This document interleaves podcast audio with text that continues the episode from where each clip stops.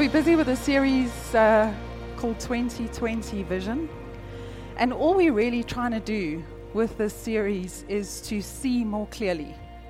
And, and when we say we want to see more clearly, what we really mean is that we want to see with spiritual eyes. We want to understand what kind of people God wants us to. To be. We want to understand what kind of a church He wants us to be. And so last week, Daryl shared with us on the health of our field as a church. And he shared from the story of Ruth. And Ruth experienced kindness and she experienced shelter and she experienced redemption in Boaz's field. And that is a picture of what God wants us to be as a church. That's what He wants us to be like, with Jesus as our true Boaz. And so, even though we live in a city, we've been getting very agricultural lately. My daughter's even wearing dungarees. I don't know, do farmers wear dungarees? I don't know.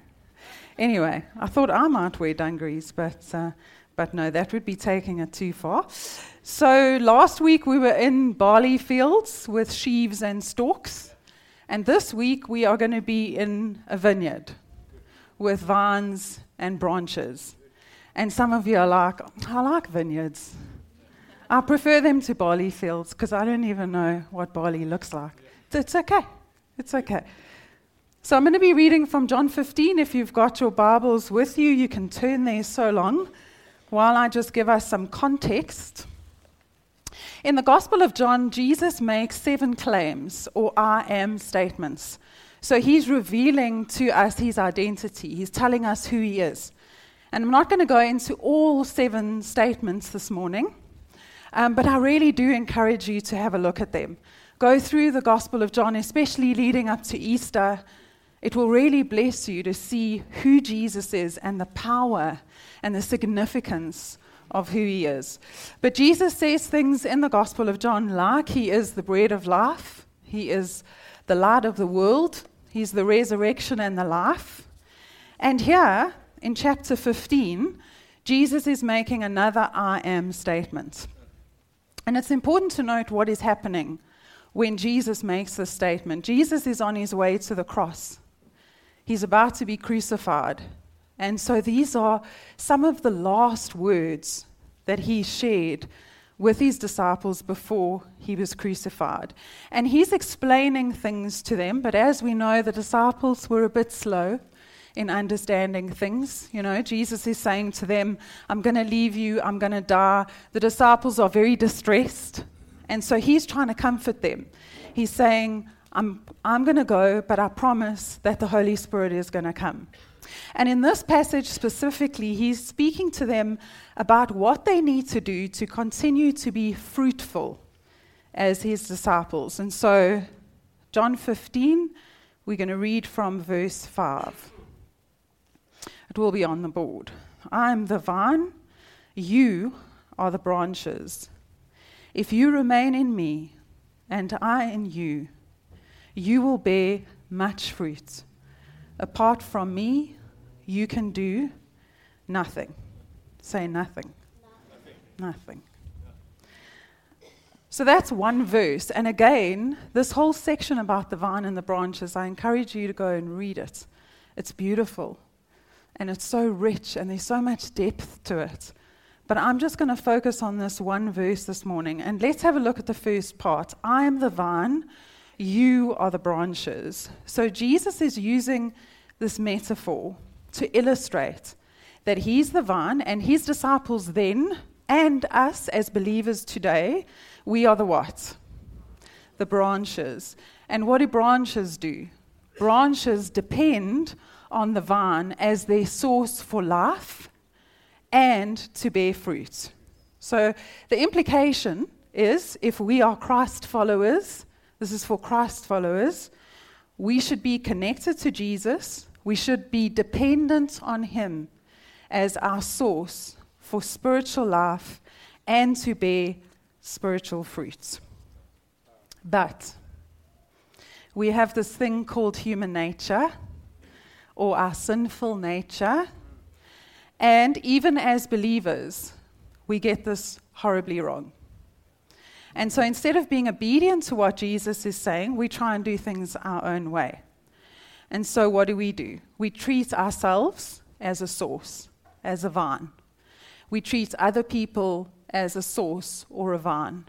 We treat things as a source or a vine. And what happens when I treat someone else as a source? I suck them dry, and what are they left with? Shriveled little grapes, also known as raisins which some people pick out of their muesli. Not me. What, what happens when I suck someone else dry? I've got grapes, but they're probably sour grapes. So Jesus is the source. As humans, we are branches. That is what Jesus is saying. He's, he's saying, I am the only source that will sustain you and that will supply you with what you need to live spiritually, to thrive spiritually, and to produce spiritual fruit. So, as a Christ follower, I have to ask myself how much am I depending on Jesus as my source to live this spiritual life that I'm trying to live? How much am I actually depending on Him? Then the second part of that verse if you remain in me and I in you, you will bear much fruit. Apart from me, you can do nothing. That word remain means to be kept. It means to abide. Maybe your translation says abide. And abide means to dwell or to stay connected to or be in connection with, settle in, to sink deeply to make yourself at home with. So every Christian should make Jesus their home. And I can't help thinking of Dorothy from The Wizard of Oz when I think about this, where she says, There's no place like home. Okay, maybe she doesn't say it in that voice, but there's no place like home. There should be no person or place that feels like home to us the way that Jesus should. There should be no person or no thing. So the promise is that if we remain or we abide in Him, we will, and He in us, that's also important, we will produce much fruit. And this fruit is not only external or internal, it's both and. It's external, it's what we do, but it's also internal, and that is who we are. But it can only be good fruit if we are becoming more Christ like in our actions and in our thoughts and in our attitudes. It can only be good fruit if we are reflecting Him to others, if we are revealing Him to others, if we are bringing Him glory, and if we are extending His kingdom. So, this fruit is not for ourselves. It's got nothing to do with us, actually. It's not about achieving or succeeding. It's not about our fame. It is all about Him. And when Jesus says, without him, we can do nothing, it doesn't mean we can't do anything. It just means that if we are going to be more like him and reflect him and bring him glory, we have to rely on him for that. So he's the only source that will make that kind of fruit possible. Spiritual fruit can only be produced from a connection with Jesus and not by human means. It's not possible for us humanly to produce spiritual fruit. So, you might say, sounds great, sounds amazing as a concept, as a theory, but let's get practical. Like, I know some of you guys here are very practical, and you want to know, so how? We know the what, but what about the how? And I want to share two stories with you this morning, and they are from, just a warning, they are from the 1600s. So I know that's a very long time ago, but I want you to see the principle behind these stories because that is so important and that doesn't change through the ages, through the centuries, through the decades. This doesn't change. So, the first story I heard for the first time at the Closer Ladies Conference last weekend. I hadn't heard this story before, but it really made an impact on me. And I think it, it, uh, it illustrates this point of abiding really well. And it's the story of Susanna Wesley. So they didn't have, you know, like iPhones and Photoshop and stuff in the 1600s. Who knows the story of Susanna Wesley? Okay. so Susanna Wesley was born in the late 1600s. She was one of 25 children herself. So she got married when she was 19 to Samuel Wesley, who was an Anglican minister. And together they had 19 children. But sadly, only 10 of them survived past infancy. But 10 children is still a lot of children. And Susanna endured a lot of hardships in her life. Her house burned down twice. Her husband, although he was an Anglican minister, he made some enemies because he was very forceful in his opinions. So her house burned down twice. She, her husband wasn't around much. Um, he was off doing some expository work on, on Job. Um, and so she educated the children herself both biblical education as well as classical education. She ran a very organized house. She's got some rules. You can go Google it. I don't like some of them, but, but yeah, she's, she, she was very organized. Maybe it's because I'm not organized. I don't know. Who loses the front page of their sermon? I don't know. I don't know where it is. Anyway, she had very little financial resources because besides being absent, her husband was really not good with money. So he, he spent time in prison because they were, they were in debt. She also ran a Bible study for about 200 people. So I'm sure you'll agree with me. She was a very busy woman. She had a lot of demands on her. But in amongst all of this, Susanna Wesley would spend two to three hours abiding in the vine every day every day, two to three hours. She would worship God, she would pray, she would read her Bible, she would study her Bible. And as you can imagine, with 10 children in the house with you, there's not a lot of privacy. I mean, there's hardly privacy with one child, you know, or two children. But with 10, you know, it's hard to find, to find some privacy. So she would put a long apron over her head and that is how she would abide in the vine. That's how she would spend time. And her kids knew she's not playing a game, it's not peekaboo or hide and seek. She's spending time with Jesus. And do not disturb her unless it's an emergency. And what constituted an emergency was someone was dying. So that is what she would do. What do you think was some of the fruits that came from a life of abiding. And, and the point here is Susanna Wesley, I don't believe, spent time abiding in the vine because of the fruit. I think she loved Jesus. And I think she wanted to be obedient to him. And I think she ordered her life around him instead of allowing it to be the other way around. So, what, what was the fruit that came from her life? She is regarded as the mother of Methodism so she didn't start the Methodist Church. But, but two of her sons, John Wesley and Charles Wesley, they started the Methodist movement together with George Whitefield. And Charles Wesley, he wrote 6,500 hymns, some of which are still sung to this day. And if you have ever sung the Christmas carol, Hark the Herald Angels Sing, he wrote the lyrics to that Christmas carol talk about bearing much fruit. Talk, talk about lasting fruit. It's 350 years later. All because she loved Jesus enough to be obedient to him and abide in the vine under her apron.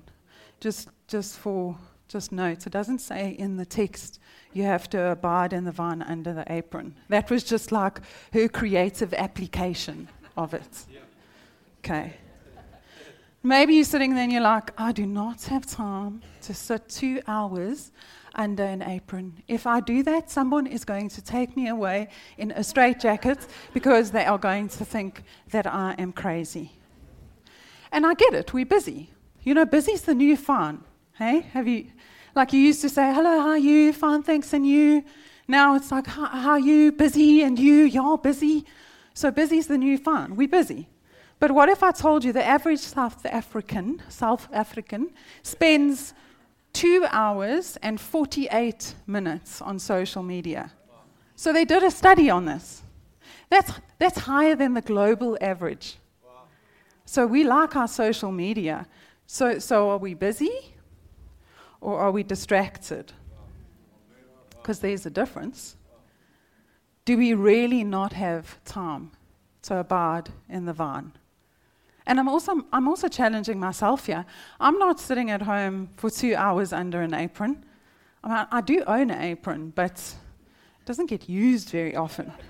but I don't, I don't wear it when I cook. But the question is is Jesus a priority? Is he a priority in our lives? Do we really depend on him?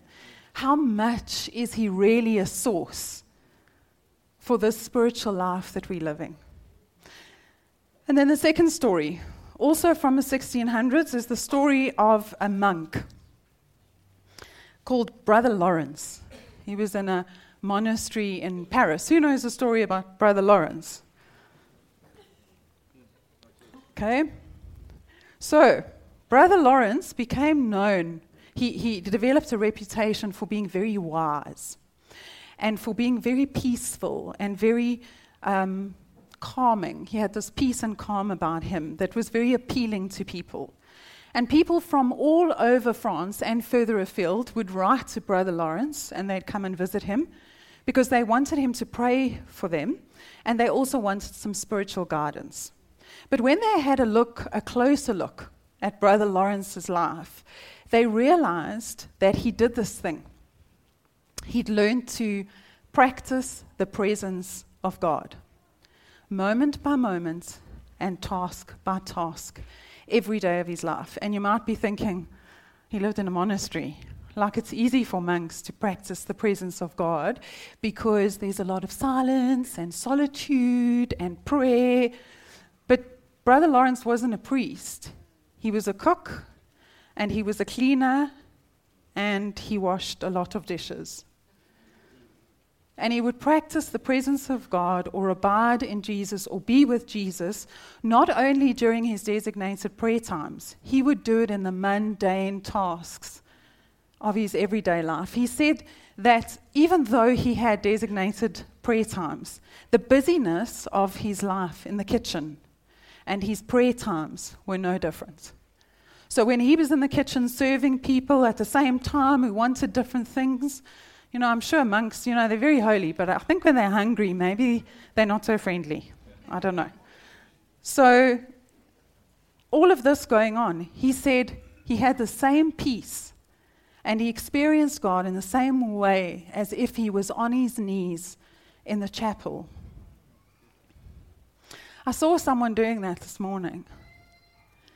It was before the service. Everything's crazy and wild, and there's music and people talking. And he was sitting on his chair and he was holding his head in his hands. What was he doing? Abiding in the vine. He was abiding in the vine no matter where he was. It didn't matter where he was. Think of your life. Think of your world, how busy it gets, how crazy it gets. Wouldn't you like to live like this, where you experience that peace no matter where you are, no matter what you're doing? But it wasn't easy for Brother Lawrence. And I love it. I'm like, yay, he's normal. He's, he's a normal guy. It took years. It took him years of disciplining his heart and his mind to practice the presence of God. It was an intentional commitment that he made on his part.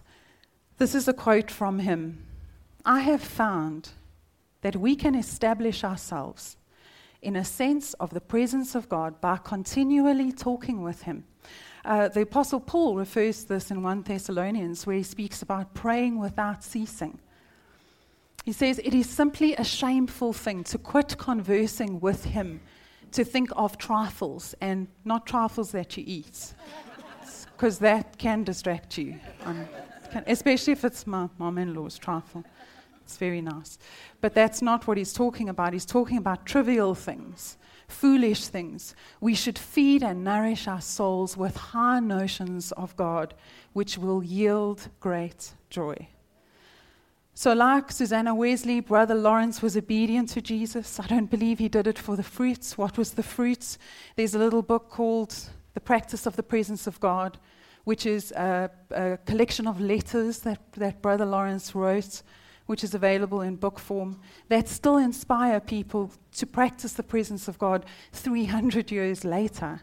But he didn't do it for that. He died in relative obscurity in this monastery in Paris. But he was obedient. When Jesus said, You can do nothing without me, he didn't do anything without him. Again, you might be thinking, he was a monk. It's different today. I cook, I clean, I wash dishes, and I work. But the principle is important. How many trivial or foolish things do we think about in a day? Think about it. How much of our headspace is taken up with clutter? and overthinking and worrying? What about all the mundane things that we do every day? Showering, getting dressed, cooking. Very mundane, cooking. Driving. We do all these mundane things. But these are all opportunities for holy moments. That song said, I just want to be lost in this holy moment. Why not?